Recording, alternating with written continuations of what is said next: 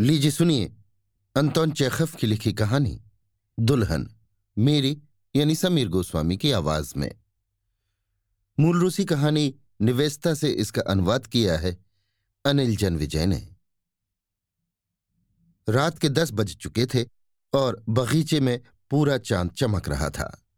शुमिन परिवार में दादी मार्फा मिखाई मिखाइलोवना की आज्ञानुसार आयोजित शाम की प्रार्थना अभी अभी खत्म हुई थी और नाद्या को जो एक मिनट के लिए बगीचे में निकल आई थी। दिखाई पड़ रहा था कि खाने के कमरे में रात का भोजन परोसा जा रहा है। उसकी दादी फूली फूली रेशमी पोशाक पहने मेज के चारों ओर मंडरा रही थी। पादरी अंद्रेई, नाद्या की माँ नीना इवानोवना से बातें कर रहे थे। अब खिड़की के पीछे नीना इवानोवना बत्ती की रोशनी में न जाने क्यों नव युवती सी दिख रही थी। माँ के पास पादरी अंद्रेई का लड़का, अंद्रेई अंद्रेज खड़ा हुआ ध्यान से बातचीत सुन रहा था। बगीचे में ठंडक और खामोशी थी। गहरी, निश्चल छायाएँ ज़मीन पर पसर रही थीं। बहुत दूर से, शायद शहर के बाहर से मेंढकों के टर्राने की आवाज़ आ रही थी। हवा में मई की, सुहावनी मई की उमंग थी। ताज़ा हवा में सांस गहरी आती थी और ये ख्याल आता था कि यहाँ नहीं कहीं शहर से बहुत दूर, आसमान के नीचे, पेड़ों की चोटियों के ऊपर, खेतों और झाड़ियों में, एक विशेष वसंती जीवन रहस्यमय और अत्यंत सुंदर, अमूल्य और पवित्र जीवन आरंभ हो रहा है, जो कमज़ोर, पापी मानव की पहुँच से बाहर है। जाने क्यों रोने को जी चाहता था? नाद्या तेईस साल की हो गई थी। सोलह साल की उम्र से ही वो व्यग्रता के साथ शादी के सपने देख रही थी और अब आखिरकार खाने के कमरे में खड़े नौजवान अंद्रेई अंद्रेज से उसकी सगाई हो चुकी थी। वो अंद्रेई को पसंद करती थी। शादी की तारीख सात जुलाई तय कर दी गई थी, लेकिन उसे कोई खुशी नहीं महसूस हो रही थी। न रात में अच्छी तरह नींद आती थी। उसकी उमंग गायब हो गई थी। नीचे के रसोई घर की खुली खिड़की से छुरी कांटों की खनखनाहट सुनाई पड़ रही थी। दरवाज़ा बराबर भड़भड़ा रहा था। मुर्गा भूनने और मसालेदार चेरी की खुशबू आ रही थी। ऐसा मालूम होता था कि ये सब बिना बदले अनंत काल तक ऐसे ही चलता रहेगा। मकान से कोई निकला और ओसारे में खड़ा हो गया। ये अलेक्सांडर तिमोफ्राइंच या जैसा कि सब कोई उसे पुकारते थे, साशा था, जो मास्को से करीब दस रोज पहले आया था। बहुत दिन हुए नाद्या की दादी की दूर की कुलीन रिश्तेदार, छोटे कद की, दुबली पतली, रुग्ण विधवा मरिया पेत्रोवना, दादी से मदद मांगने के लिए मिलने आया करती थी। उसी का एक लड़का था साशा। पता नहीं क्यों लोगों का कहना था कि वो एक अच्छा कलाकार था और जब उसकी माँ मरी तो दादी ने पुण्य के लिए मास्को के कमीसारफ तकनीकी स्कूल में उसे भेज दिया। एक या दो साल बाद उसने अपना तबादला चित्रकला विद्यालय में करा लिया, जहाँ वो लगभग पंद्रह साल रहा। अंत में वो वास्तुशिल्प विभाग की अंतिम परीक्षा में किसी तरह उत्तीर्ण हो गया। उसने वास्तुशिल्पी की हैसियत से कभी काम नहीं किया, बल्कि मास्को के एक लिथो छापे खाने में नौकरी कर ली। वो करीब करीब हर गर्मी में आमतौर से काफ़ी बीमार होकर दादी के यहाँ आराम करने और स्वास्थ्य लाभ के लिए आता था। गले तक बटन लगाए वो एक लंबा कोट और पुरानी सी क्रिमिच की पतलून पहने हुए था, जिसके पाँचों के किनारे में छूछ के निकल रहे थे और उसकी कमीज पर स्त्री नहीं थी, उसके चेहरे पर ताजगी नहीं थी। वो दुबला बड़ी बड़ी आँखों, लंबी हडीली उंगलियों और दाढ़ी वाला सांवले रंग का परंतु सुंदर युवक था। शूमिन परिवार में उसे लगता जैसे वो अपने ही लोगों के बीच है। उसके ठहरने का कमरा भी यहाँ साशा का कमरा ही कहलाता था। ओसारे से उसने नाद्या को देखा और उसके पास चला गया। मौसम बहुत सुहावना है, उसने कहा। हाँ, बहुत सुहावना है। तुम्हें पतझड़ तक यहाँ ठहरना चाहिए। हाँ लगता है ठहरना ही पड़ेगा। मैं शायद सितंबर तक यहाँ ठहरूँगा। वो अकारण हंसा और उसके बगल में बैठ गया। मैं यहाँ से बैठी माँ को देख रही हूँ। नाद्या ने कहा, यहाँ से वो बहुत ही युवा मालूम पड़ रही है। ये ठीक है कि मेरी माँ में कमजोरियाँ हैं। उसने जरा रुक कर आगे कहा, मगर फिर भी वो अनूठी औरत है। हाँ, वो बहुत अच्छी है। साशा ने सहमति प्रकट की, अपनी तरह से तुम्हारी माँ बहुत अच्छी और दयालु है, लेकिन मैं कैसे समझाऊं? मैं आज सवेरे तड़के रसोई घर में गया था और मैंने वहाँ चार नौकरों को फर्श पर सोते देखा। बिना बिस्तर, बिछौने के लिए सिर्फ़ चिथड़े, बदबू, खटमल, तिलचट्टे। बिल्कुल बीस साल पहले की तरह, कुछ भी नहीं बदला। दादी को दोष नहीं देना चाहिए, वो बुढ़ी हैं। लेकिन तुम्हारी माँ, जिन्हें फ्रेंच भाषा आती है और जो नाटकों में भाग लेती हैं, उन्हें तो समझना चाहिए। साशा की आदत थी कि बोलते समय सुनने वाले की ओर दो लंबी, पतली सी उंगलियाँ उठाया करता था। यहाँ मुझे हर चीज़ बड़ी अजीब लगती है, उसने कहा। मैं इनका आदि नहीं हूँ, कोई कभी काम नहीं करता। तुम्हारी माँ रानी की तरह टहलने के अलावा कुछ नहीं करती हैं। दादी भी कुछ नहीं करती हैं और न तुम और तुम्हारा वो मंगेतर, वो भी कुछ नहीं करता है। नाद्या पिछले साल ये सब कुछ सुन चुकी थी और उसे लगता था कि दो साल पहले भी उसने यही सब सुना था। नाद्या को पता था कि साशा सिर्फ़ इसी तरह सोच सकता है। एक वक्त था जब ये बातें नाद्या को अच्छी चुहल लगती थी, लेकिन अब किसी वजह से उसे चिढ़ हो रही थी। वो पुराना पचड़ा है, मैं इसे सुनते सुनते ऊब गई हूँ, नाद्या ने उठते हुए कहा। क्या तुम कोई नई बात नहीं सोच सकते? वो हंसा और उठ खड़ा हुआ और दोनों घर में वापस चले गए। खूबसूरत लंबी और छरहरी वो साशा के बगल में चल रही थी और बहुत सजी धजी, बहुत हष्ट पुष्ट लग रही थी। उसे खुद इस बात का एहसास था और उसे साशा के लिए अफसोस व न जाने क्यों कुछ झेप भी लग रही थी। तुम बहुत बेकार बातें करते हो, उसने कहा। देखो, तुमने अभी मेरे अंद्रेई के बारे में कहा है, लेकिन तुम उसे जरा भी नहीं जानते हो। मेरा अंद्रेई तुम्हारे अंद्रेई की चिंता नहीं, मुझे तुम्हारी जवानी की फ़िक्र है। जब वे हॉल में पहुँचे, उस वक्त सब खाने के लिए बैठ ही रहे थे। नाद्या की दादी, दोहरे बदन की, मोटी भौहों और मूछों वाली असुंदर बूढ़ी औरत ज़ोर से बातें कर रही थी। दादी की आवाज़ और बात करने के ढंग से ज़ाहिर होता था कि घर की असली मालकिन वही हैं। बाज़ार में कई दुकानें उनकी थी और खंभों और बगीचे वाला मकान भी उन्हीं का था। लेकिन हर रोज सवेरे वो रो रो कर भगवान से प्रार्थना करती कि भगवान सर्वनाश से उनकी रक्षा करें। उनकी बहू नाद्या की माँ गेहूँ रंग की नीना नोवना कमर तक कसी पोशाक पहने, बिना कमानी का चश्मा लगाए और सब उंगलियों में हीरे की अंगूठियाँ पहने हुए थी। पादरी अंद्रेई पोपले और दुबले, जो हमेशा ऐसे लगते थे जैसे कोई मज़ाक या बात कहने जा रहे हों।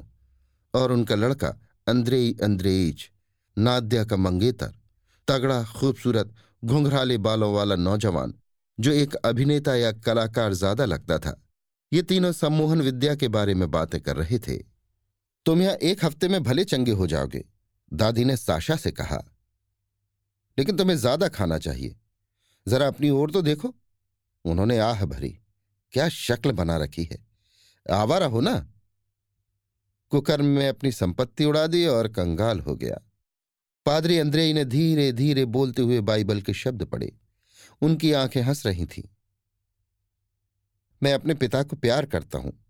अंद्रेई अंद्रेईच ने अपने पिता का कंधा छूते हुए कहा। किसी ने कुछ नहीं कहा।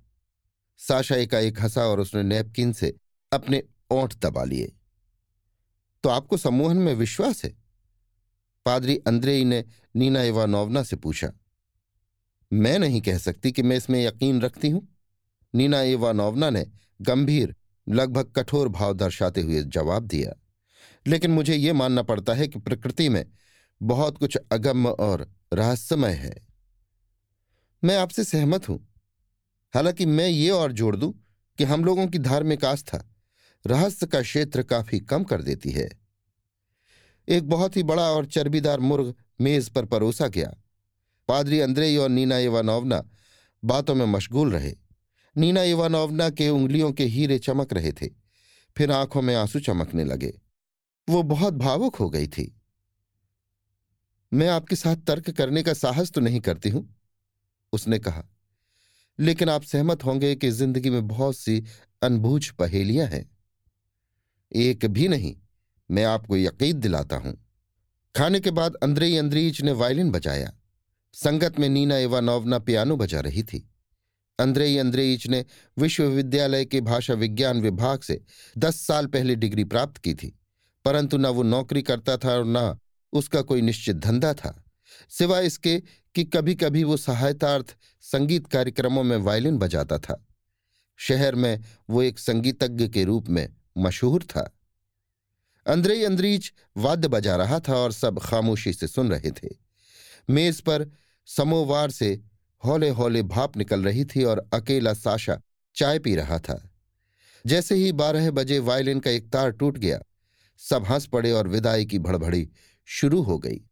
अपने मंगेतर से शुभरात्रि कहकर नाद्या ऊपर चली गई, जहाँ वो अपनी माँ के साथ रहती थी। नीचे के हिस्से में दादी रहती थी। नीचे हॉल में बत्तियाँ बुझाई जा रही थीं, लेकिन साशा बैठा चाय पीता रहा। वो हमेशा देर तक चाय पीता था। मास्को के रिवाज के मुताबिक एक के बाद एक छह सात गिलास चाय।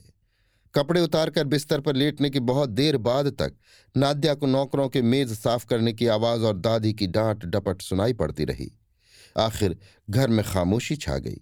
सिर्फ़ कभी कभी साशा के कमरे से खांसने की गहरी आवाज़ आती थी। ज़रूर दो बजे होंगे, जब नाद्या जग गई। पौ फटने लगी थी। दूर चौकीदार की लाठी की आवाज़ सुनाई पड़ रही थी। नाद्या को नींद नहीं आ रही थी। बिस्तर ज़रूरत से ज़्यादा मुलायम जान पड़ रहा था। गत कई रातों की तरह मई की इस रात को भी वो बिस्तर में बैठ गई और विचारों में खो गई। ये विचार पिछली रात की ही तरह एक ही जैसे और निरर्थक थे और उसका पीछा नहीं छोड़ रहे थे। अंद्रे अंद्रीज का ख्याल आया कि किस तरह वो नाद्या से मिलने जुलने लगा और फिर उससे शादी का प्रस्ताव रखा और कैसे नाद्या ने वो प्रस्ताव स्वीकार कर लिया और बाद में धीरे धीरे इस अच्छे और चतुर आदमी की कद्र करने लगी। लेकिन जब शादी को महीना भर रह गया था तो ना मालूम क्यों वो डर और घबराहट महसूस करने लगी थी, जैसे कि उस पर कोई अनजान बोझ पड़ने वाला हो। ठक ठक ठक ठक, चौकीदार की अलसाई आहट सुनाई पड़ रही थी। ठक ठक ठक ठक।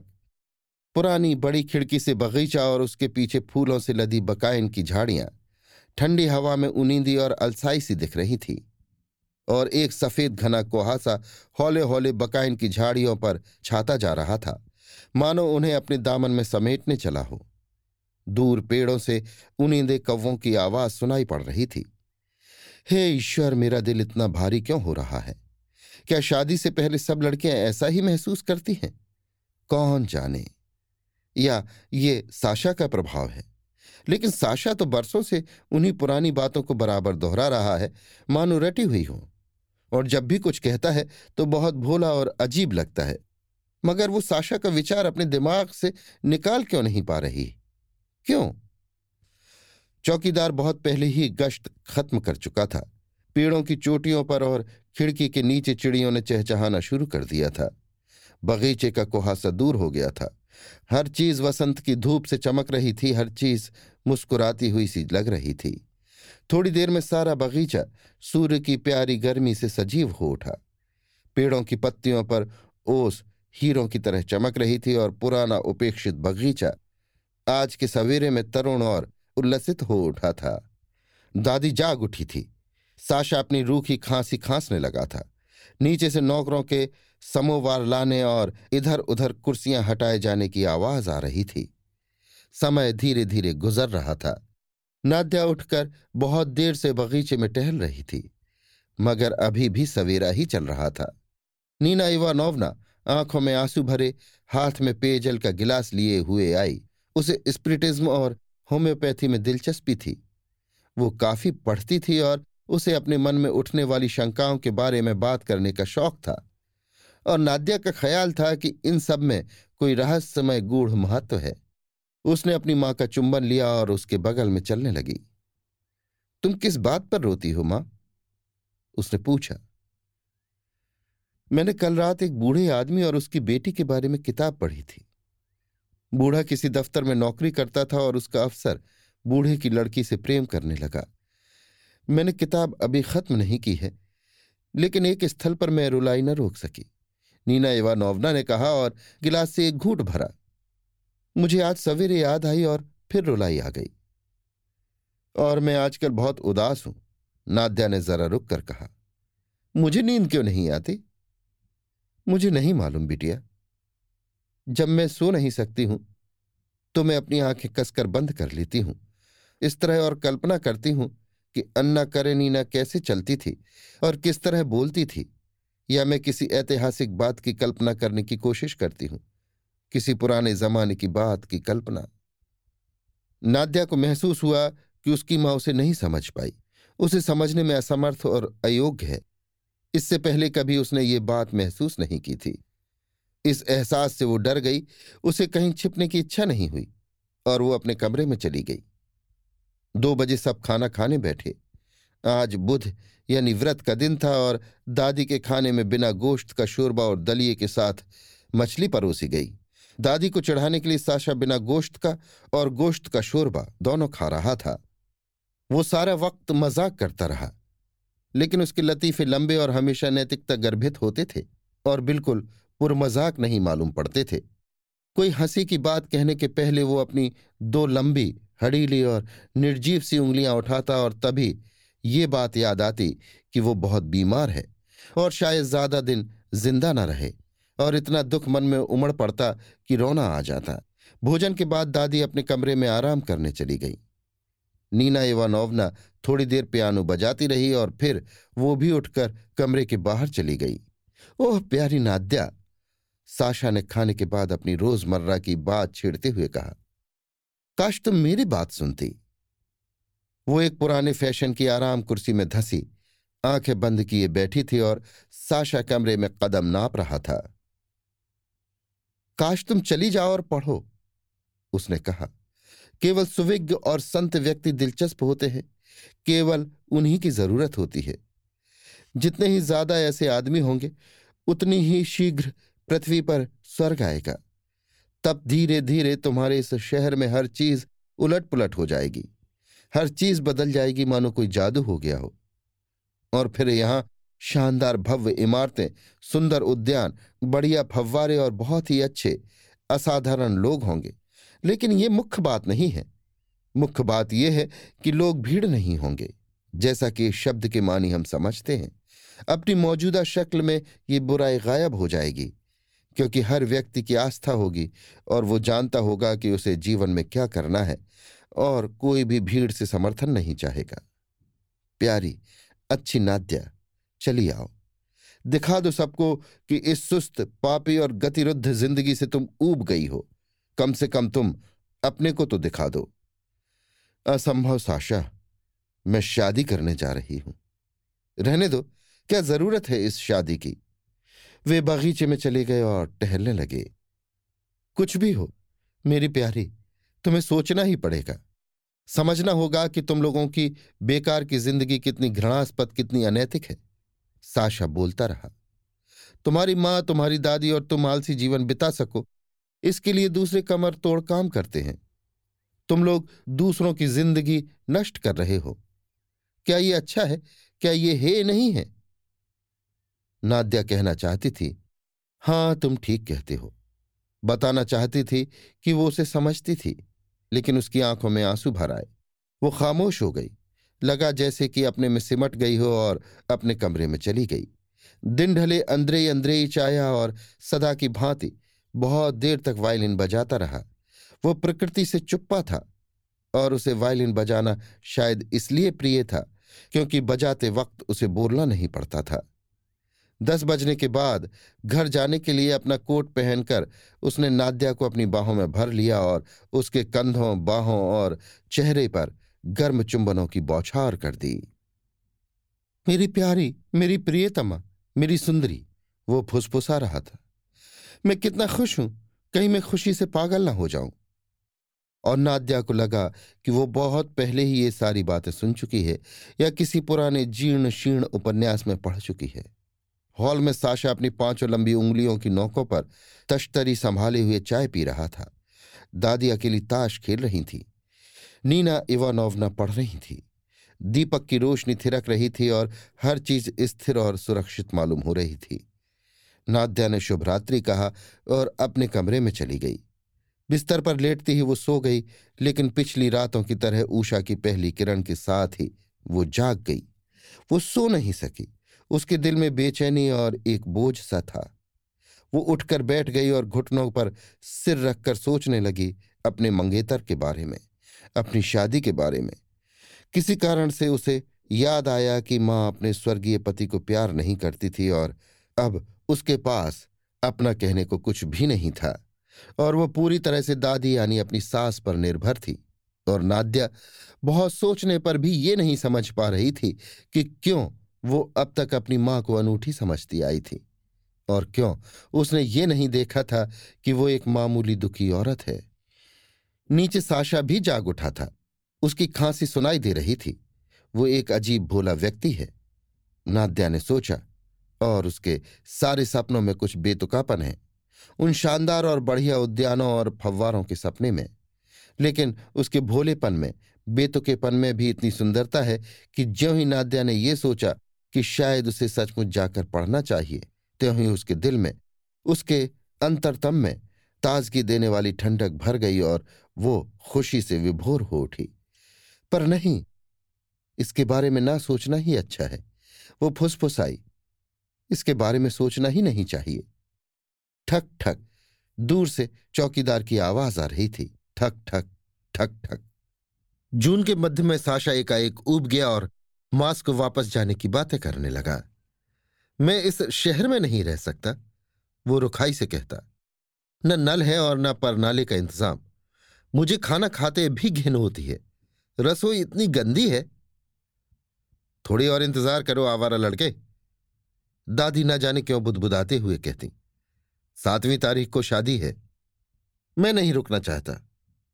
तुम तो यहाँ सितंबर तक रहना चाहते थे? और अब मैं नहीं चाहता। मुझे काम करना है। गर्मियाँ ठंडी और भीगी निकली। पेड़ हमेशा टपटपाते रहते। बगीचा उदास और अप्रिय मालूम होता। सचमुच काम करने को जी चाहता था। ऊपर नीचे हर कमरे से अनजानी औरतों की आवाज़ें सुनाई पड़ती। दादी के कमरे में सिलाई की मशीन खटखट करती। ये सब दहेज की तैयारी के शोरगुल का हिस्सा था। नाद्या के लिए जाड़े के ओवरकोट ही छह बन रहे थे और उनमें सबसे सस्ता दादी के शब्दों में तीन सौ रूबल का था। इस शोर शराबे से साशा को चिढ़ हो रही थी। वो अपने कमरे में मुँह फुलाए बैठा रहता। लेकिन फिर उसे ठहरने के लिए राज़ी कर लिया गया और उसने पहली जुलाई से पहले न जाने का वादा कर लिया। वक्त जल्दी गुजर गया। संत प्योतर के दिन खाना खाने के बाद अंद्रेई अंद्रेज नाद्या के साथ मस्कोवस्किया सड़क पर गया। एक बार फिर वो मकान देखने जो नवदंपत्ति के लिए किराए पर दिया गया था और कब से तैयार कर दिया गया था। ये मकान दुमंजिला था, लेकिन अभी ऊपर का तल्ला ही सजाया गया था। चमकते हुए फर्श वाले हाल में मुड़ी हुई लकड़ी की कुर्सियाँ, एक बड़ा पियानो और स्वरलिपि रखने के लिए स्टैंड था। ताजे रंग की बू आ रही थी। दीवाल पर सुनहरे चौखटे में मढ़ा हुआ, एक बड़ा तैल चित्र टंगा हुआ था। नग्न स्त्री और उसके पास रखा, टूटे हत्थे वाला बैंगनी रंग का फूलदान। बहुत सुंदर तस्वीर है। अंद्रे अंद्रीच ने सम्मान भरी उसास के साथ कहा यह शिश मचेश विस्की की कृति है। आगे बैठक थी, जिसमें एक गोल मेज, एक सोफा और चमकीले नीले रंग के कपड़े में मढ़ी हुई आराम कुर्सियाँ थीं। सोफे के ऊपर पादरी अंद्रेई का एक बड़ा चित्र था। चित्र में पादरी साहब अपने सब तमगे और अपना खास टोप लगाए हुए थे। फिर वे लोग खाने के कमरे में गए और वहाँ से सोने के कमरे में यहाँ मध्यम रोशनी में अगल बगल दो बिस्तर लगे हुए थे और ऐसा लगता था कि इस कमरे को सजाने वालों ने यह समझ लिया था कि यहाँ जीवन हमेशा सुखी रहेगा। सुख के अलावा यहाँ और कुछ हो ही नहीं सकता। अंद्रेई अंद्रेईच नाद्या को कमरे दिखाता रहा तथा सारा वक्त नाद्या की कमर में हाथ डाले रहा। वो अपने को कमज़ोर, दोषी समझ रही थी। उसे उन तमाम कमरों, बिस्तरों तथा कुर्सियों से घृणा हो रही थी। नंगी औरत से तो उसे मतली आ रही थी। अब वो साफ़ तौर पर समझ रही थी कि अंद्रेई अंद्रीज के लिए उसके मन में प्यार नहीं रहा है। शायद वो कभी उससे प्यार नहीं करती थी। हालाँकि वो रात दिन इसके बारे में सोचती रहती थी, पर वो ठीक समझ नहीं पा रही थी और समझ भी नहीं सकती थी कि ये कैसे कहे, किससे कहे और कहे क्यों। वो उसकी कमर में हाथ डाले था, उससे इतनी दयालुता से, इतनी नम्रता से बातें कर रहा था। अपने इस घर में घूमता हुआ इतना खुश था। और नाद्या को सिर्फ़ ओछापन जाहिल, भोंडा असह ओछापन दिखलाई पड़ रहा था। और अपनी कमर में अंद्रेई अंद्रेज का हाथ उसको लोहे के घेरे की तरह ठंडा और सख्त मालूम हो रहा था। किसी भी क्षण वो भाग जाने को, सिस्कियाँ भरने को, खिड़की से बाहर कूद पड़ने को तैयार थी। अंद्रे अंद्रेज उसको गुस्ल खाने में ले गया। दीवाल में जड़े हुए एक नल को दबाया और पानी बह निकला। देखा? उसने कहा और हंस पड़ा। मैंने एक सौ बाल्टियों की टंकी बनवाई है ताकि हमारे गुस्ल खाने में पानी आता रहे। वे थोड़ी देर अहाते में टहलते रहे और फिर सड़क पर निकल आए और किराए की घोड़ा गाड़ी में बैठ गए। सड़क पर धूल के बादल उड़ने लगे और लगा कि पानी बरसने वाला है। तुम्हें सर्दी तो नहीं लग रही? अंद्रेई अंद्रेईच ने धूल से आँखें बचाते हुए पूछा, उसने जवाब नहीं दिया। याद है कल साशा मेरे कुछ काम न करने पर भर्त्स न कर रहा था? उसने थोड़ी देर रुककर कहा, हाँ, वो ठीक था, एकदम ठीक था। मैं कुछ नहीं करता और ना कुछ कर सकता हूँ। ऐसा क्यों है प्रिय? क्या कारण है कि टोपी में बैज लगाकर दफ्तर जाने के विचार मात्र से मुझे मतली आने लगती है? क्या कारण है कि किसी वकील को लैटिन के शिक्षक या परिषद के सदस्य को देखकर ही मेरा दिल खराब हो जाता है। आह, रूस माता। रूस माता, तुम अपने वक्ष पर कितने आलसी और बेकारों को वहन करती हो। मेरी तरह कितने लोगों को कष्ट भोगी रूस माता। और अपनी निष्क्रियता को वे एक सर्वव्यापी परिघटना बता रहा था। उसमें समय का रुख देख रहा था। जब हमारी शादी हो जाएगी, वो कह रहा था, हम देहात में चले जाएँगे प्रिय। वहाँ हम काम करेंगे। वहाँ हम बगीचे और झरने वाला एक छोटा सा ज़मीन का टुकड़ा खरीद लेंगे और मेहनत करेंगे। जीवन का प्रेक्षण करेंगे। आह, कितना सुंदर होगा ये। उसने अपना टोप उतार लिया। उसके बाल हवा में लहराने लगे। नाद्या उसकी बातें सुनते हुए सोच रही थी, हे ईश्वर, मैं घर जाना चाहती हूँ। हे ईश्वर। घर के पास ही घोड़ा गाड़ी, पैदल जा रहे पादरी अंद्रेई से आगे निकली। अरे देखो, वो पापा जा रहे हैं। अंद्रेई अंद्रेइच ने खुशी से कहा और अपना टोप हिलाया। मैं अपने डैड को प्यार करता हूँ, वाकई प्यार करता हूँ। उसने घोड़ा गाड़ी का किराया देते हुए कहा। अप्रसन्नता और अस्वस्थता अनुभव करती हुई नाद्या घर में गई।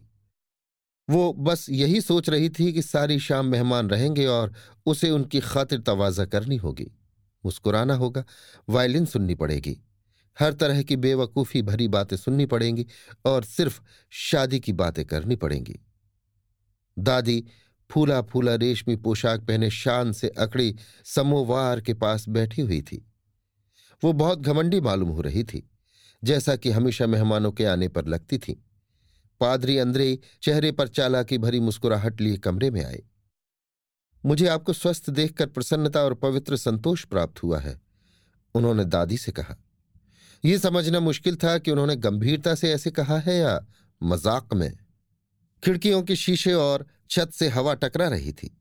सीटियों की सी आवाज़ सुनाई पड़ रही थी और चिमनी में घर भुतना अपना उदास गीत गुनगुना रहा था। रात का एक बजने वाला था। घर का हर आदमी बिस्तर पर लेट चुका था। पर कोई भी सोया न था और नाद्या को लग रहा था कि नीचे से वायलिन बजाए जाने की आवाज़ आ रही है। बाहर से ज़ोर की खड़खड़ सुनाई थी ज़रूरी कहीं झिलमिली कब्जे से उखड़ गई थी। एक मिनट बाद सिर्फ़ शमीज पहने नीना इवानोवना मोमबत्ती लिए कमरे में आई। उसने पूछा, ये आवाज़ कैसी थी, नाद्या?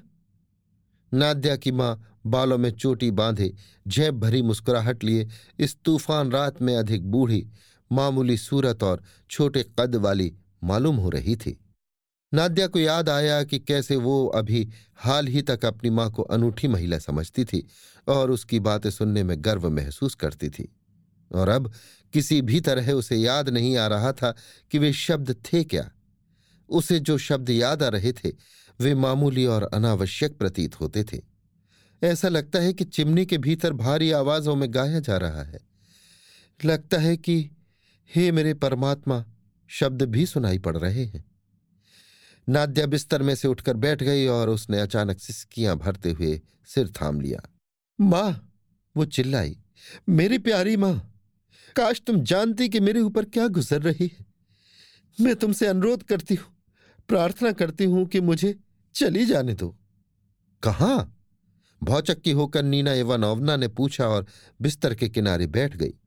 कहाँ जाना चाहती हो? नाद्या देर तक रोती बिसूरती रही। एक भी शब्द बोलने में वो असमर्थ थी। मुझे इस शहर से चली जाने दो। आखिरकार उसने कहा, शादी न होनी चाहिए और न होगी। समझो भी ना, मैं उस आदमी से प्यार नहीं करती हूँ। मैं उसके बारे में बात करना भी सहन नहीं कर सकती हूँ। नहीं मेरी बच्ची, नहीं। नीना नवना ने जल्दी से कहा। वो बहुत डर गई थी। अपने को शांत करो। तुम्हारा मिजाज ठीक नहीं है। ये गुजर जाएगा। ऐसा होता भी है। शायद तुम अंदर से झगड़ कर आई हो, लेकिन प्रेमियों के झगड़े का अंत चुंबनों में होता है। जाओ माँ, जाओ। नाद्या रो पड़ी। हाँ, नीना इवानोवना ने थोड़ा रुक कर कहा, कल तक तुम एक छोटी बच्ची थी, और अब तुम दुल्हन हो। प्रकृति सदैव परिवर्तनशील है। इसके पहले कि तुम समझ सको, तुम स्वयं माँ बन जाओगी। बूढ़ी हो जाओगी और मेरी तरह तुम्हारी भी जिद्दी बेटी होगी। माँ, अच्छी माँ, तुम तो समझदार हो, तुम दुखी हो। नाद्या ने कहा, तुम बहुत दुखी हो, तुम ऐसी घिसी पिटी बातें क्यों करती हो? क्यों? ईश्वर के लिए? नीना इवानोवना ने बोलने की कोशिश की, लेकिन एक शब्द भी नहीं बोल सकी। केवल सिस्कियाँ भरती रही और अपने कमरे में लौट गई। एक बार फिर चिमनी से भारी आवाजों का रुदन सुनाई दिया और एकाएक नाद्या भयभीत हो गई। वो बिस्तर से कूद कर अपनी माँ के कमरे में भाग गई। नीना इवानोवना की आँखें रोने से सूज गई थी। वो नीले रंग का कंबल ओढ़े हुए एक किताब हाथ में लिए लेटी हुई थी। माँ, मेरी बात सुनो, नाद्या ने कहा। सोचो, मुझे समझने की कोशिश करो। मैं तुमसे प्रार्थना करती हूँ। सिर्फ़ सोचो कि हमारा जीवन कितना ओछा और अपमानजनक है। मेरी आँखें खुल गई हैं। मैं अब सब समझ रही हूँ। और तुम्हारा अंदरे अंदरेज क्या है? वो बिल्कुल भी अक्लमंद नहीं है, माँ। हे ईश्वर, जरा सोच। माँ, वो बिल्कुल बेवकूफ़ है। नीना इवानोवना एक झटके से उठकर बैठ गई। तुम और तुम्हारी दादी मुझे सताती रहती हो, उसने हिचकी भरते हुए कहा। मैं जीना चाहती हूँ, जीना। उसने दोहराया और दो एक बार छाती पर मुक्के मारे। मुझे आज़ाद कर दो। मैं अभी भी जवान हूँ। मैं जीना चाहती हूँ। तुमने मुझे बुढ़िया बना दिया है। वो फूट फूट कर रोती हुई कंबल के नीचे सिकुड़ कर लेट गई। वो छोटी सी, बेवकूफ़ और दयनीय लग रही थी। नाद्या ने अपने कमरे में जाकर कपड़े पहन लिए और फिर सुबह के इंतज़ार में खिड़की के पास बैठ गई। सारी रात वो बैठी सोचती रही, और कोई सारी रात झिलमिली खटखटाता रहा और सीटी बजाता रहा।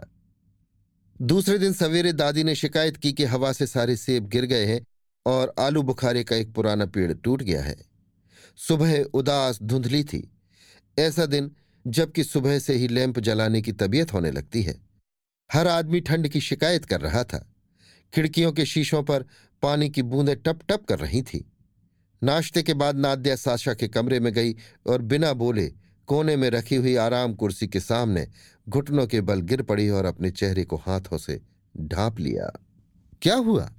साशा ने पूछा। मैं इस तरह नहीं रह सकती, उसने कहा। मैं नहीं जानती कि मैं यहाँ पहले किस तरह रहती थी। मैं बिल्कुल नहीं समझ सकती। मैं अपने मंगेतर से घृणा करती हूँ, अपने आप से घृणा करती हूँ और मैं इस काहिल और खोखली ज़िंदगी से घृणा करती हूँ।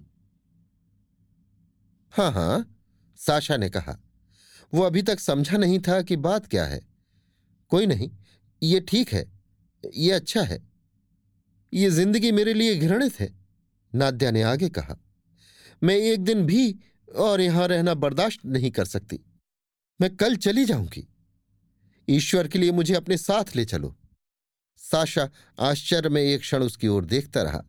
आखिरकार बात उसकी समझ में आ गई और वो एक बच्चे की तरह खुश हो गया। अपनी बाहें हिलाने और जूतों से ताल देने लगा जैसे आनंद के मारे नाच रहा हो। वाह वाह, उसने अपना हाथ मलते हुए कहा, हे भगवान, कितनी अच्छी बात है। वो उसकी तरफ़ निर्मेश आँखों से, उत्साह से देखती रही, जैसे मुग्ध हो गई हो, और प्रतीक्षा में थी कि वो फ़ौरन ही कोई खास और असाधारण महत्व की बात कहेगा। साशा ने अभी तक उससे कुछ नहीं कहा था।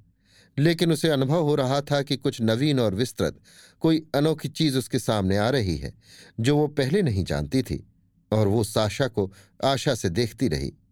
वो हर चीज़ के लिए तैयार थी, मृत्यु के लिए भी। मैं कल जा रहा हूँ, कुछ देर सोचकर उसने कहा, तुम मुझे छोड़ने के लिए स्टेशन तक आओगी? मैं तुम्हारा सामान अपने संदूक में रख लूँगा और तुम्हारे लिए टिकट खरीद दूँगा, और जब तीसरी घंटी बजे तो तुम गाड़ी में चढ़ जाना और हम चले जाएँगे। मास्को तक मेरे साथ चलो और वहाँ से पितरबुर्ग खुद अकेली जाना। क्या तुम्हारे पास पासपोर्ट है? हाँ। तुम इसके लिए कभी भी नहीं पछताओगी। तुम्हें कभी भी अफसोस नहीं होगा। कसम से। साशा ने उत्साह से कहा। तुम चली जाओगी और अध्ययन करोगी। उसके बाद में अपने आप रास्ता निकल आएगा। तुम अपनी ज़िंदगी को उलट पलट दोगी। हर चीज़ बदल जाएगी। सबसे बड़ी बात तो ज़िंदगी में फेर लाना है, बाकी सब बेकार है। अच्छा तो हम लोग कल जा रहे हैं। हाँ हाँ भगवान के वास्ते हाँ। नाद्या का विचार था कि वो उद्वेलित हो गई है और उसका मन कभी इतना बोझिल नहीं था। उसे पूरा यकीन था कि जाने तक उसका मन पीड़ित रहेगा। दुखद विचार उसके दिमाग पर छा जाएँगे। लेकिन वो ऊपर अपने कमरे में पहुंचकर बिस्तर पर लेटी ही थी कि गहरी नींद सो गई। और आँसू भरे चेहरे और ओठों पर मुस्कुराहट लिए शाम तक सोती रही। घोड़ा गाड़ी मंगाई जा चुकी थी। नाद्या कोट पहने और टोप लगाए आखिरी मर्तबा अपनी माँ और उन सब चीज़ों को जो अभी तक उसकी थी, देखने ऊपर गई। वो अपने कमरे में थोड़ी देर बिस्तर के पास खड़ी रही। बिस्तर अभी तक गर्म था। चारों ओर देखा और फिर चुपचाप अपनी माँ के कमरे में गई। नीना इवानोवना सो रही थी और उसके कमरे में सन्नाटा था। माँ के बाल ठीक करने और उसे चूमने के बाद एक दो मिनट तक खड़ी रही। तब धीरे धीरे नीचे उतर गई। बारिश की झड़ी लगी हुई थी। पानी से भीगी घोड़ा गाड़ी ओसारे के सामने खड़ी थी। गाड़ी की छतरी उठी हुई थी। तुम्हारे लिए वहाँ जगह नहीं है, नाद्या। नौकर गाड़ी में सामान रख ले तो दादी ने कहा। क्या ज़रूरत पड़ी है तुम्हें ऐसे खराब मौसम में उसे छोड़ने जाने की? अच्छा हो, घर पर ही रहो। जरा बारिश को तो देखो। नाद्या ने कुछ कहने की कोशिश की, लेकिन कह न सकी। साशा ने उसे गाड़ी में बिठाया और कंबल से उसके पैर ढक दिए और खुद भी उसकी बगल में बैठ गया। विदा, ईश्वर तुम्हारी रक्षा करे। दादी ओसारे से चिल्लाई, मास को पहुंचकर चिट्ठी लिखने का ख्याल रखना साशा। अच्छी बात है। विदा दादी। स्वर्ग की देवी तुम्हारी रक्षा करें। क्या मौसम है? साशा ने कहा। नाद्या ने अब रोना शुरू किया। उसे अब जाकर ज्ञान हुआ कि वो निश्चय ही चली जाएगी। अभी तक उसको इसका वास्तव में विश्वास नहीं हो रहा था। अपनी माँ के पास खड़ी थी तब भी नहीं। दादी से विदा होते समय भी नहीं। विदा मेरे शहर। तमाम बातें जल्दी जल्दी उसके दिमाग में घूम गई। अंद्रेई, उसके पिता, नया मकान और फूलदान वाली नंगी औरत। लेकिन अब उसे इन बातों से डर नहीं लगा और ना उसे मन पर बोझा ही मालूम हुआ। ये छोटी और शुद्र बातें हो गई थीं। ये सब अतीत में दूर ही दूर खोता जा रहा था और जब वे रेल में सवार हुए और गाड़ी चल दी तो उसका संपूर्ण अतीत इतना बड़ा और महत्वपूर्ण सिमट कर जरा सा रह गया और एक शानदार भविष्य, जिसकी अभी तक केवल रेखा ही दिखाई देती थी, उसके सामने उभरता जा रहा था। गाड़ी की खिड़कियों पर पानी की बूंदें टप टप कर रही थी। हरे भरे खेतों, तेज़ी से गुजरने वाले तार के खंभों तथा तार पर बैठी चिड़ियों के सिवा और कुछ दिखाई नहीं पड़ रहा था। और एकाएक वो आनंद विभोर हो उठी। उसे याद आया कि वो आज़ाद होने और पढ़ने के लिए जा रही है। जैसे कभी पुराने जमाने में लोग भाग कर कज्जाकों में मिल जाते थे। वो हंस रही थी, रो रही थी और प्रार्थना कर रही थी। सब कुछ ठीक है, साशा मुस्कुराते हुए कह रहा था। सब कुछ पतझड़ समाप्त हुआ और उसके बाद जाड़ा भी। नाद्या को अब घर की याद बहुत सताती और वो रोज अपनी दादी और माँ के बारे में सोचती। उसे साशा का भी ख्याल आता। घर से सौहार्दपूर्ण, शांत पत्र थे, जिससे लगता था कि सारी बातें क्षमा कर दी गई हैं और भुलाई जा चुकी हैं। मई की परीक्षाओं के बाद वो स्वस्थ और सानंद घर को रवाना हो गई। साशा से मिलने के लिए वो मास्को में रुकी। वो बिल्कुल वैसा ही था जैसा कि साल भर पहले। दाढ़ी अस्त व्यस्त बाल, वही लंबा कोट और किरमिच की पतलून। उसकी आँखें हमेशा की भांति बड़ी और सुंदर थीं, लेकिन वो बीमार और सताया हुआ लग रहा था। वो अधिक बूढ़ा और दुबला दिखाई दे रहा था और लगातार खांसता था। नाद्या को वो नीरस और तनिक ग्रामीण लग रहा था। अरे, ये तो नाद्या है। खुशी से हँसते हुए वो चिल्लाया, मेरी प्यारी, मेरी लाडली।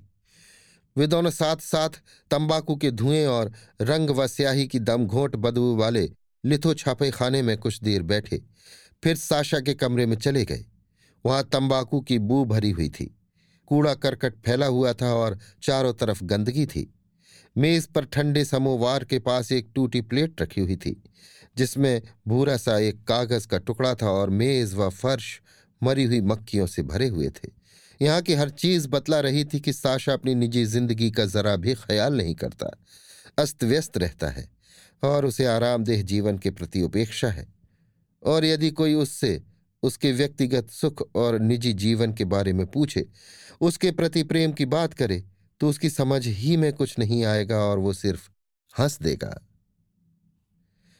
हाँ, सब ठीक ही रहा, नाद्या ने जल्दी से कहा। माँ मुझसे मिलने के लिए पतझड़ में पितरबुर्ग आई थी। उनका कहना था कि दादी नाराज़ नहीं है, सिर्फ़ मेरे कमरे में आती हैं। दीवालों पर सलीब का चिन्ह बनाती रहती हैं।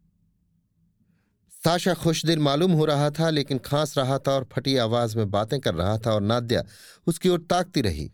वो सोच रही थी कि क्या वो वास्तव में बहुत बीमार है या ये उसकी कल्पना है।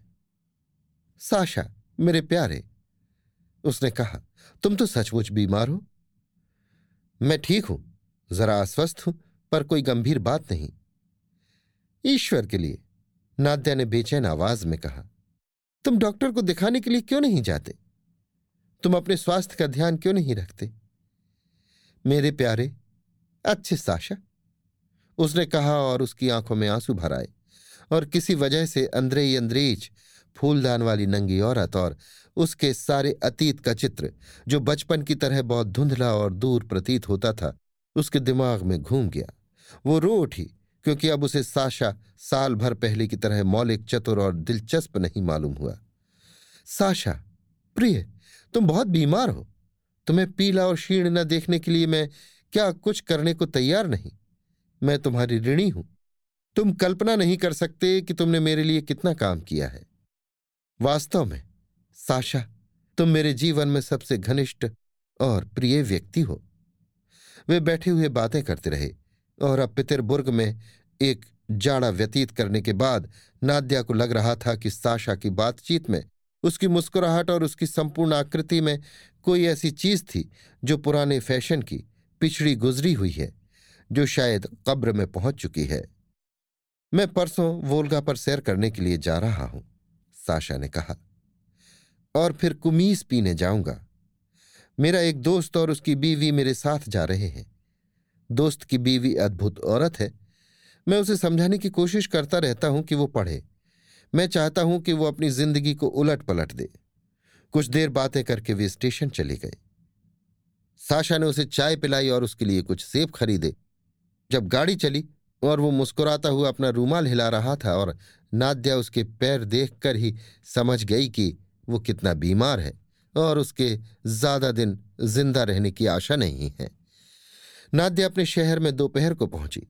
जब वो स्टेशन से अपने घर जा रही थी तो उसे सड़कें अस्वाभाविक रूप से चौड़ी लग रही थीं और मकान छोटे और ज़मीन से सटे सटे उसे कोई भी आदमी न दिखाई पड़ा, सिवा पियानो साज जर्मन के, जो अपना मटमैला ओवरकोट पहने हुए था। मकान धूल से सने हुए मालूम पड़ रहे थे। दादी ने, जो अब वाकई बूढ़ी हो गई थी और पहले ही की भांति मोटी और असुंदर थी, नाद्या की कमर में बाहें डाल दी और नाद्या के कंधे पर सिर रखकर बहुत देर तक रोती रही। गोया, वो अपने को अलग न कर पा रही हो। नीना इवानोवना की भी उम्र बहुत ज़्यादा लगने लगी थी और उसका चेहरा उतरा हुआ था। मगर वो अब भी कमर पर कसी पोशाक पहने थी और उसकी उंगलियों पर हीरे चमक रहे थे। मेरी प्यारी उसने ऊपर से नीचे तक कांपते हुए कहा, मेरी दुल्हारी फिर वे बैठ गईं और चुपचाप रोती रहीं। ये सहज ही देखा जा सकता था कि दादी और माँ दोनों समझती थी कि अतीत हमेशा के लिए खो गया है। उनका सामाजिक रुतबा, पहले का मान सम्मान, घर में मेहमान बुलाने का हक खत्म हो चुका है। वे उन आदमियों की तरह महसूस कर रही थीं, जिनकी आरामदेह और बिना परेशानी की ज़िंदगी में किसी रात पुलिस वाले आए और तलाशी लें। और ये पता लगे कि घर के मालिक ने गबन या जालसाजी की है और फिर हमेशा के लिए आरामदेह और बिना परेशानी की ज़िंदगी खत्म। नाद्या ऊपर गई और देखा वही पुराना बिस्तर, सफ़ेद, मामूली पर्दों वाली वही खिड़कियाँ, खिड़की से बगीचे का वही दृश्य। धूप से नहाया हुआ खुश ज़िंदा। उसने अपनी मेज छुई, बैठ गई और कुछ सोचती रही। उसने अच्छा खाना खाया और फिर स्वादिष्ट गाढ़ी मीठी क्रीम वाली चाय पी, मगर उसे कुछ कमी सी महसूस हो रही थी। कमरे से एक खोखलापन नज़र आ रहा था। छत बहुत नीची लग रही थी। रात में जब वो सोने गई और उसने कंबल ओढ़ा तो उसे गर्म और बहुत नर्म बिस्तर में लेटना न जाने के उपहासास्पद लगा। नीना इवानोवना एक मिनट के लिए आई और अपराधी की तरह सहमी सी चारों तरफ़ देखती हुई बैठ गई। अच्छा नाद्या, उसने कहा, क्या तुम खुश हो? वाकई खुश हो? खुश हूँ, माँ। नीना इवानोवना ने उठकर नाद्या और खिड़कियों के ऊपर क्रॉस का चिन्ह बनाया। और मैं, जैसा कि तुम देख रही हो, धार्मिक हो गई हूँ, उसने कहा। मैं दर्शन का अध्ययन कर रही हूँ और सोचती रहती हूँ। और बहुत सी चीज़ें अब मेरे लिए दिन की रोशनी की तरह साफ़ हो गई हैं। मुझे लगता है कि सबसे महत्व की बात यह है कि जीवन मानो एक प्रिज्म से गुजरे। माँ, दादी कैसी हैं? ठीक ही लगती हैं। जब तुम साशा के साथ चली गई थी और दादी ने तुम्हारा तार पढ़ा तो वो ज़मीन पर गिर पड़ी। उसके बाद वो तीन दिन तक बिस्तर पर पड़ी रही और फिर वो रोने और प्रार्थना करने लगी। लेकिन अब ठीक है। नीना इवानोवना उठकर कमरे में चहलकदमी करने लगी। ठक ठक, चौकीदार की आहट आई। ठक ठक ठक ठक। सबसे महत्व की बात यह है कि जीवन मानो एक प्रिज्म से गुजरे। उसने कहा, दूसरे शब्दों में अपनी चेतना में जीवन को सरल तत्वों में विभाजित कर देना चाहिए। सात मौलिक रंगों की तरह, और हर तत्व का अलग अलग अध्ययन करना चाहिए। फिर नीना युवा इवानोवना ने और क्या कहा और वो कब चली गई, नाद्या को नहीं मालूम था, क्योंकि वो फ़ौरन ही सो गई थी। मई गुजरी और जून आया, नाद्या घर की आदि हो गई। दादी समोवार के पास बैठी हुई चाय पिलाती और ठंडी साँसें भरती रहती। नीना इवानोवना शाम को अपने दर्शन के बारे में बातें करती। वो अब भी एक आश्रित की तरह घर में रहती और थोड़े से कोपे की भी ज़रूरत पड़ने पर दादी के सामने हाथ पसारती।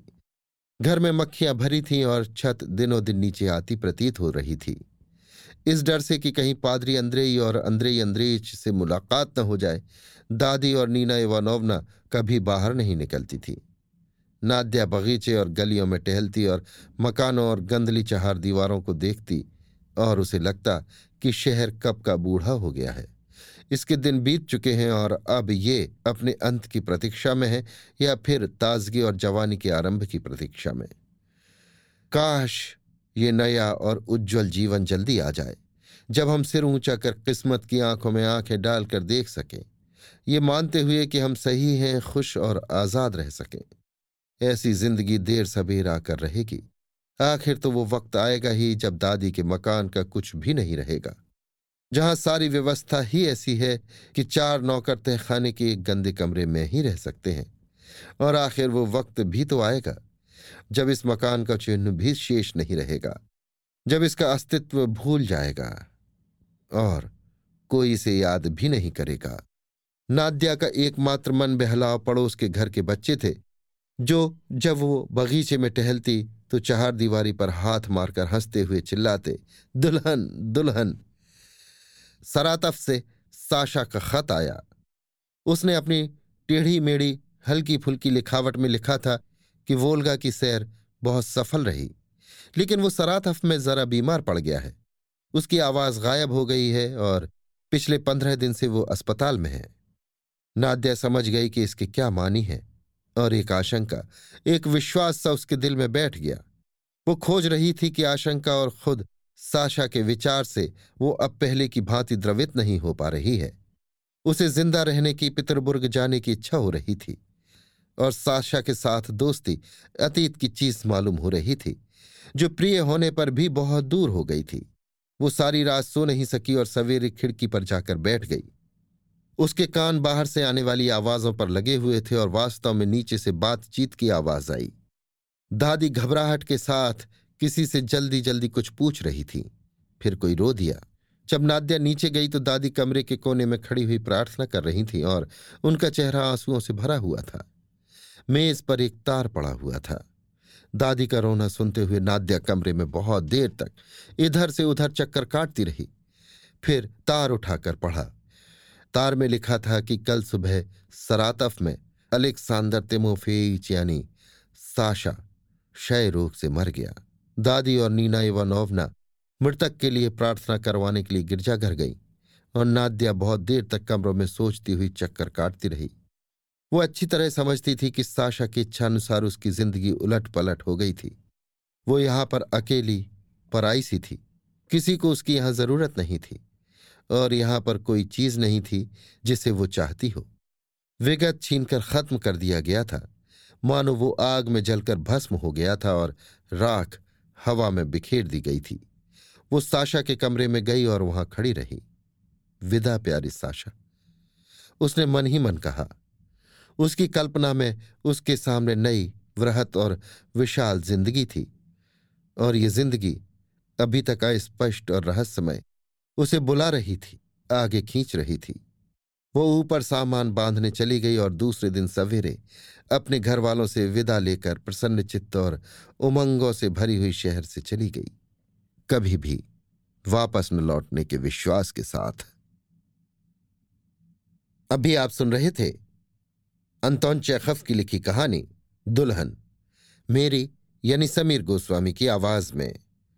मूल रूसी कहानी निवेस्ता से इसका अनुवाद किया था अनिल जन विजय ने।